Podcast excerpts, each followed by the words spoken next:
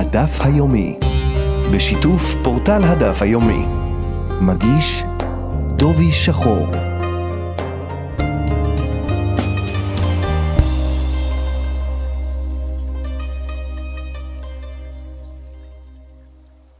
שלום למאזינים, היום במסגרת הדף היומי נלמד מתוך דף ל"ז במסכת סוטה. היום בדף מופיעה ברייתא שמפרטת את מספר הבריתות שנכרתו עם ישראל לקיום המצוות.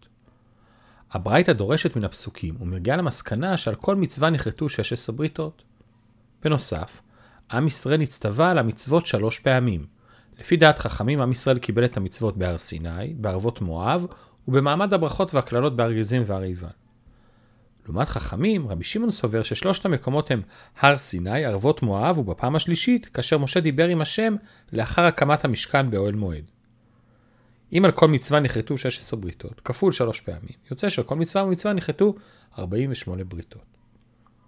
בניגוד להסבר הזה, רבי שמעון בן יהודה שפר עכו אמר בשמו של רבי שמעון שאת 48 הבריתות הללו צריך להכפיל במניין בני ישראל במדבר, ומספרם היה 600,000 ו-3,550.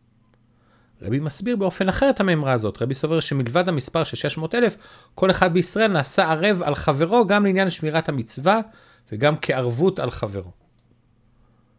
דברי הסוגיה לומדים את המושג ערבות בקיום המצוות. יש בדבר כמובן עניין סגולי ועמוק, אך ישנם גם השלכות הלכתיות מעשיות למושג הזה שנקרא ערבות.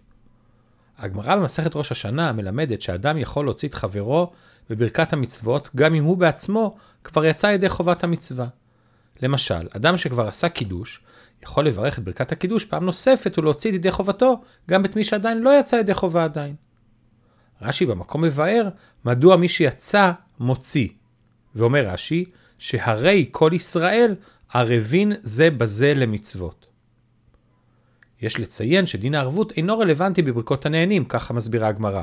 אדם שכבר בירך על הפרי, לא יכול להוציא ידי חובה את חברו שעדיין לא בירך. דברי הגמרא בברכות נאמרו על אדם שכבר יצא ידי חובתו ומוציא אחרים, ועל כך אמר רש"י שהיכולת הזאת היא בגלל הערבות.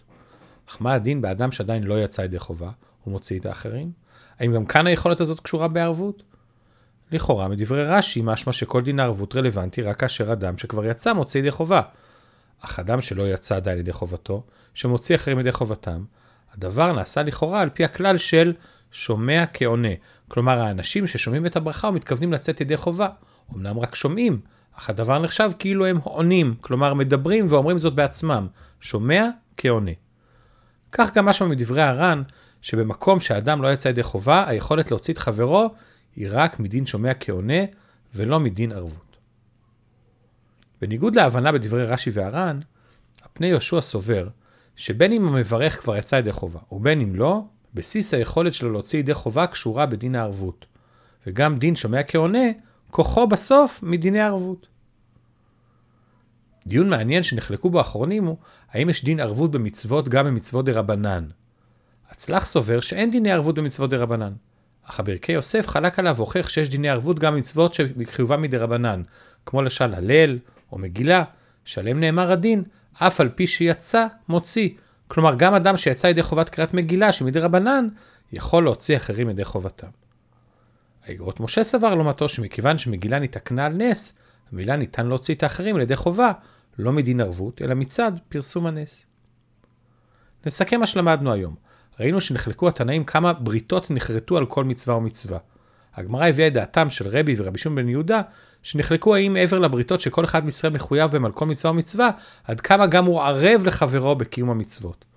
ומכאן למדו את דין הערבות במצוות, נפקא מינה לאדם שמוציא את חברו ידי חובה בקיום מצוות. בדברי רש"י והר"ן נראה שסברו שדין הערבות רלוונטי רק באדם שכבר יצא ידי חובה ורוצה להוציא אחרים.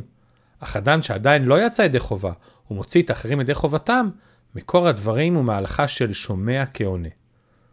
בניגוד להבנה זו, הפני יהושע כתב שגם דין שומע כעונה מקורו גם מערבות. ובסוף ראינו מחלוקת בין האחרונים, האם יש דין ערבות גם ממצוות מדי רבנן. עד כאן בקצרה מפורטל הדף היומי מסכת סוטה בדף ל"ז, שבת שלום ולהתראות ביום ראשון בדף ל"ט.